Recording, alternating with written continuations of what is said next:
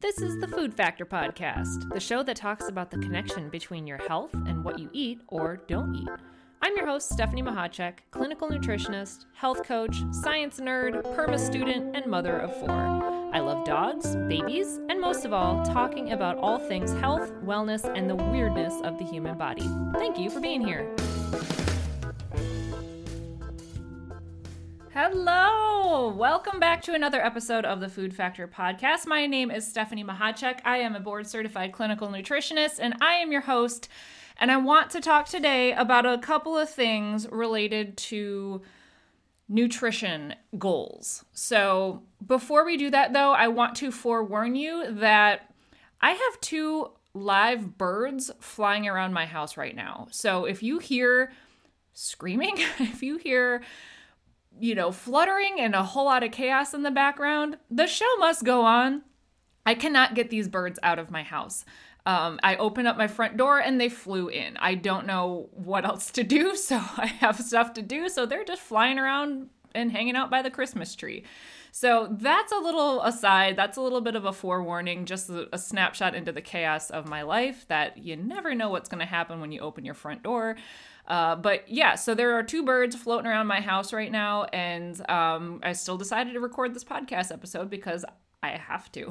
so, anyways, the the topic I wanted to talk a little bit about. I know at this point in the year, we start to naturally set goals for ourselves. So we're not quite at the start of January, depending on when you're listening to this episode. I'm recording it uh, at the end of November, but at the end of the year and the beginning of next year is usually a good time for people to start to set some goals and intentions for themselves. And that's you know, I'm I'm all for that. I feel like that's a natural way, a natural reset and and I think a lot of people find it comfortable and find it um, useful to do that.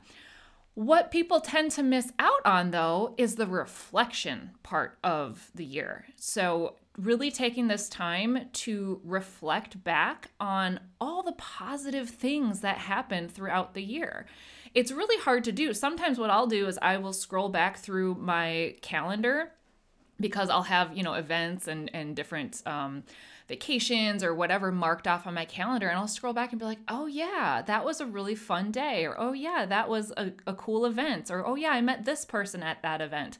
So that's just my little tip on what I do to try and remember things. Um, I know a lot of people will keep journals and will kind of keep a running tab of all the positive things that happen as the year goes on. I'm not that organized, so uh, but I just go through and look at my Google Calendar and I just like, oh yeah, th- those were really cool, and then take some time to reflect back on positive outcomes that came from things, especially if you're a, a, a, busy parent or a business owner or an employee or an entrepreneur or whatever, it's hard to really reflect on the positive things that kind of trickle down from certain events.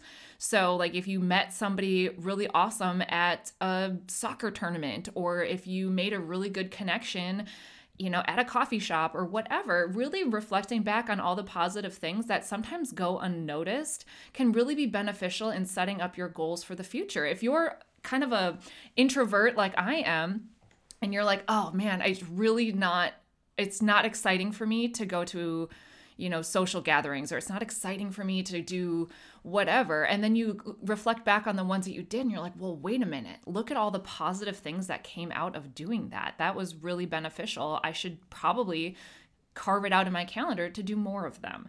So that's totally an aside and i am circling back to the nutrition part of things but i think the reflection side of goal setting often goes missed because that's a huge part of setting attainable and beneficial goals is reflecting back on the things that worked. And a lot of people don't do that. They are so focused on improving and improving and improving that they don't reflect back on what actually worked before. So, when it comes to nutrition, a lot of people focus on what they don't have. Or maybe you're focusing on a condition that you were diagnosed with, or maybe you're focusing on a symptom that you have. All of those are okay to do because I think those are the body's way of telling us that something is wrong. And sometimes we need a big old smack to the face to to focus us on the important things and our body is saying hey i've been giving you subtle hints for years now it takes a full-blown diagnosis or now it takes a full-blown symptom for you to actually pay attention i've actually talked to people who basically have said actually one one guy did say i'm not making any dietary changes until i get a full-blown diagnosis of diabetes because he was on the borderline of diabetes pre-diabetes. And you might hear that and you might think like well that's that's just strange or why would he wait? or whatever. But think about how many times that might have happened to you already. Think about we we keep putting things off because it's safe and it's convenient to not change and sometimes it does take a full-blown diagnosis for us to make a change so if you recognize that in yourself kind of reflect back on that. Are you staying safe because it's safe? Are you not making changes because it's safe? That is a big barrier for quite a few people that they don't even realize is the reason why. If you can, if you continue to find that you're saying I'm stuck or I can't progress or I am in a plateau or I keep coming back to this one thing, you have to you have to peel it apart. You have to figure out why why that's happening and a lot of times it's the comfort zone thing. So, when it comes to goal setting when it as far as nutrition goes let's say you are like yes i'm ready to make changes i just don't know where to start i don't know what to do help me out here one of the things i think when you go into goal setting in any other aspect aside from health you hear this quote a lot it's start with the end in mind i think that was dr stephen covey uh, the seven habits of highly effective people i think is that book um, but he says start with the end in mind. And so it's basically the idea of reverse engineering your goals. So you start with a goal of, say, running a 5K you don't just start out by running 3.1 miles you work your way up. So you, if the goal is i'm going to run a 5k on saturday january 1st you hmm. reverse engineer it you step back. Okay a week out from the race i'm going to be doing this. Two weeks out i'm going to be doing this. Three weeks out i'm going to be doing this. Four weeks out i'm going to be doing this. And you reverse engineer the goal until, until you get to the point where you're starting from now.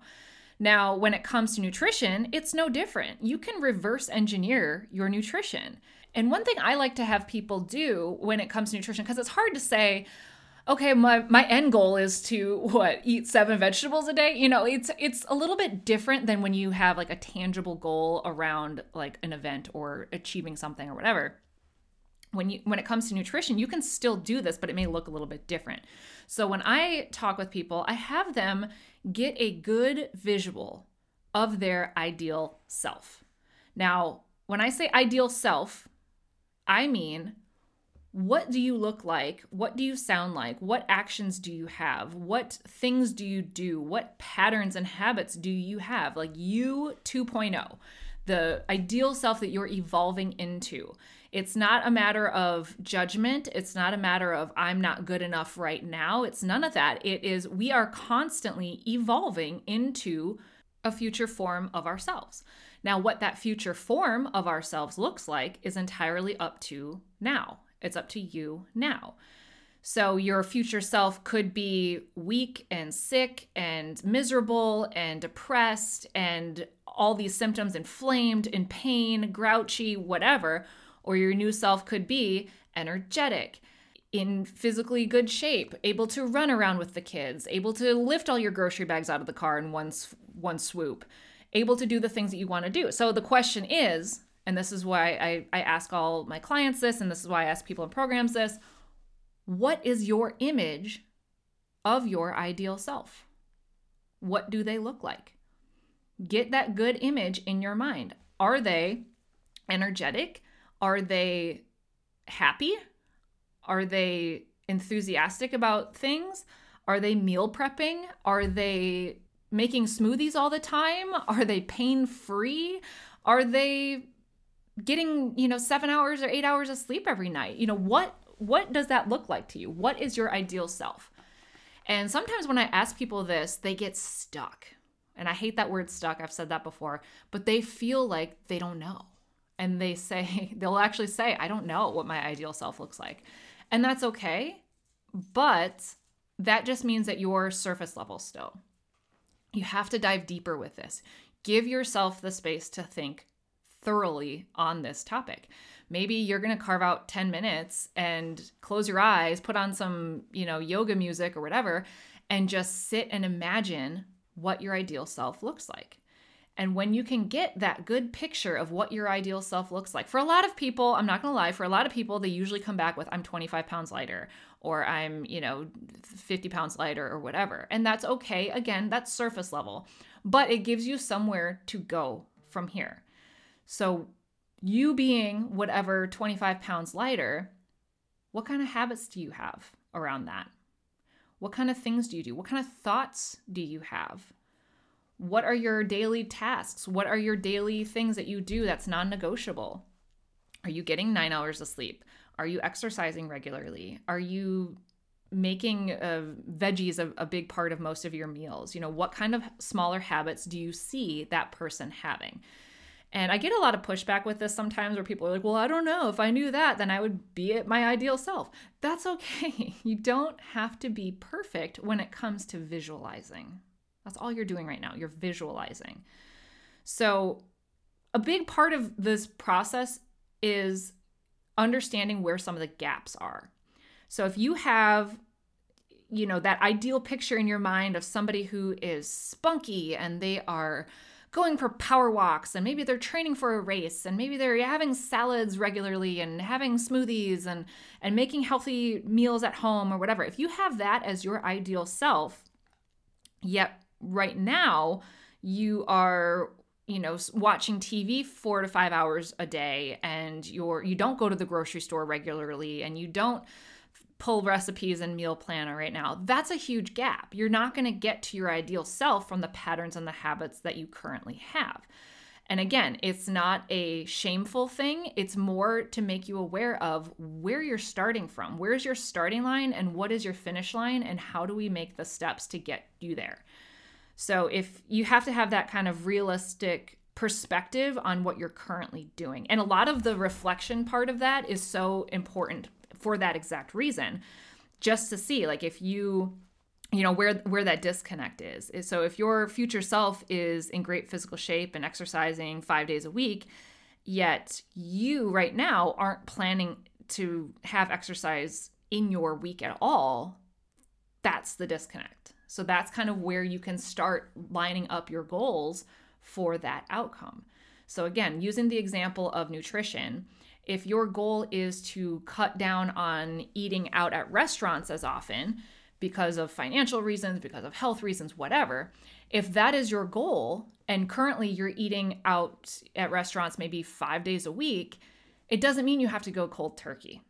But if your ideal self only eats out maybe once a week, that is where you start to connect the dots and and address the disconnect.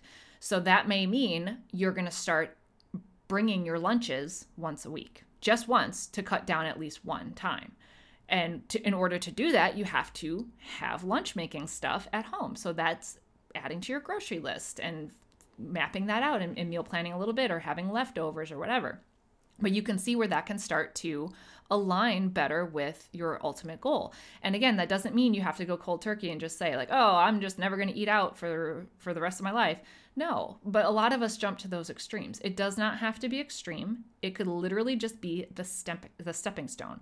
I give the example a lot of the goal ladder where the top rung of the ladder is your ideal self or or achieving of the goal whatever the goal is. Your feet are on the ground right now looking up at that top rung. You don't go from the ground to the top rung in one motion. You step and step and step and step. So that's where that is. If it's helpful, I've had people draw out a ladder before, and sometimes that visual is helpful because it literally means you're breaking down the steps. So you put, you know, run a 5K at the top rung, and you're at on the on the ground. Your feet are on the ground. That first rung mean might be walk for 30 minutes. That second rung might be jog for 30 minutes. That third rung might be walk for 45 minutes. That fourth rung might be run for 2 miles. You know, however you break it up that that is impactful for you and makes sense for you, you can see though how breaking those up is important. And that is where goal setting goes wrong a lot of the time is that we jump from the ground level to the top rung And then when we fail, we call ourselves failures. It's not a failure. You didn't set it up right to begin with. So, again, I hope that's helpful. I know when we get into goal setting uh, time of year, um, the, just to kind of recap, a big thing that people miss when they do goal setting is the reflection period. You have to kind of reflect back on the positive things. Um, if there's a specific topic that you're setting goals around, like your health or your nutrition, that could be the way to reflect back on it then. Look back in the calendar. What went well? What did you do well this past year? Did you add in smoothies? Did you start adding lunch or adding a vegetable at lunch? Did you start did you try a new vegetable? Did you try a new fruit? Did you start incorporating certain things in? Are you cooking more at home? Did you start adding in new spices? Did you get a new pan? I mean, it could literally be something as silly as, yeah, I got an air fryer now. and that's okay because that's helpful for you. And you have to find those things that are positive to help build upon your goals. You learn something every time you experience something like that. So, reflection is number one. Number two is visualizing your ideal self. Ideal self is what you what your end game is. What is your end game? Are you happy? Are you healthy? Are you energetic? Are you bouncing around from grandkid to grandkid? Are you running a marathon are you you know what is the end game for you and then the third thing is find the disconnects of where you're at now where are you on the bottom part of the ladder to where what is at the top rung of that ladder and how are you going to get those steps to do that if you want to break it up and physically draw out a ladder with like six different rungs on it do that and then p- fill in the gap. Where are you going to achieve the small victories in order to get you to the top? Now, you can do this in every aspect of your life. Obviously, I'm partial to doing it for health reasons or nutrition reasons or exercise or whatever, but you can do that with with any area of your life. I just highly encourage you to do the reflection part of it, carve out some time and do the visualizing part of it, and then draw out your steps to get there as part of your goal setting for the year. So, if this was helpful for you in any way, if something resonated with you, or if you wanted to add to the conversation, tag me on Instagram, tag me on Facebook. Let me know what you want to add or what you found helpful in this. It's really helpful to hear what's landing and what's not. And if I have to clarify some things, I'm happy to do that as well. But I'd love to hear from you. And if you haven't yet, one way to give back to uh, the, the universe or me in general is to leave a review. Go on iTunes and uh, leave a five star rating or, or leave a comment.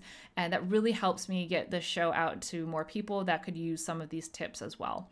So I hope you are having a wonderful day and I hope you have a wonderful rest of the week. Bye. Thank you so much for listening to this episode of the Food Factor podcast. It is my personal mission to help people make the best food choices that they can for their particular situation. So if you found this episode helpful, I would be so grateful if you would share it with a friend or a family member or somebody who needs to hear this information. And also leave me a review. Those are the things that help get this podcast seen and heard by more people who could use the help as well. I really appreciate your support. Thank you so much for listening.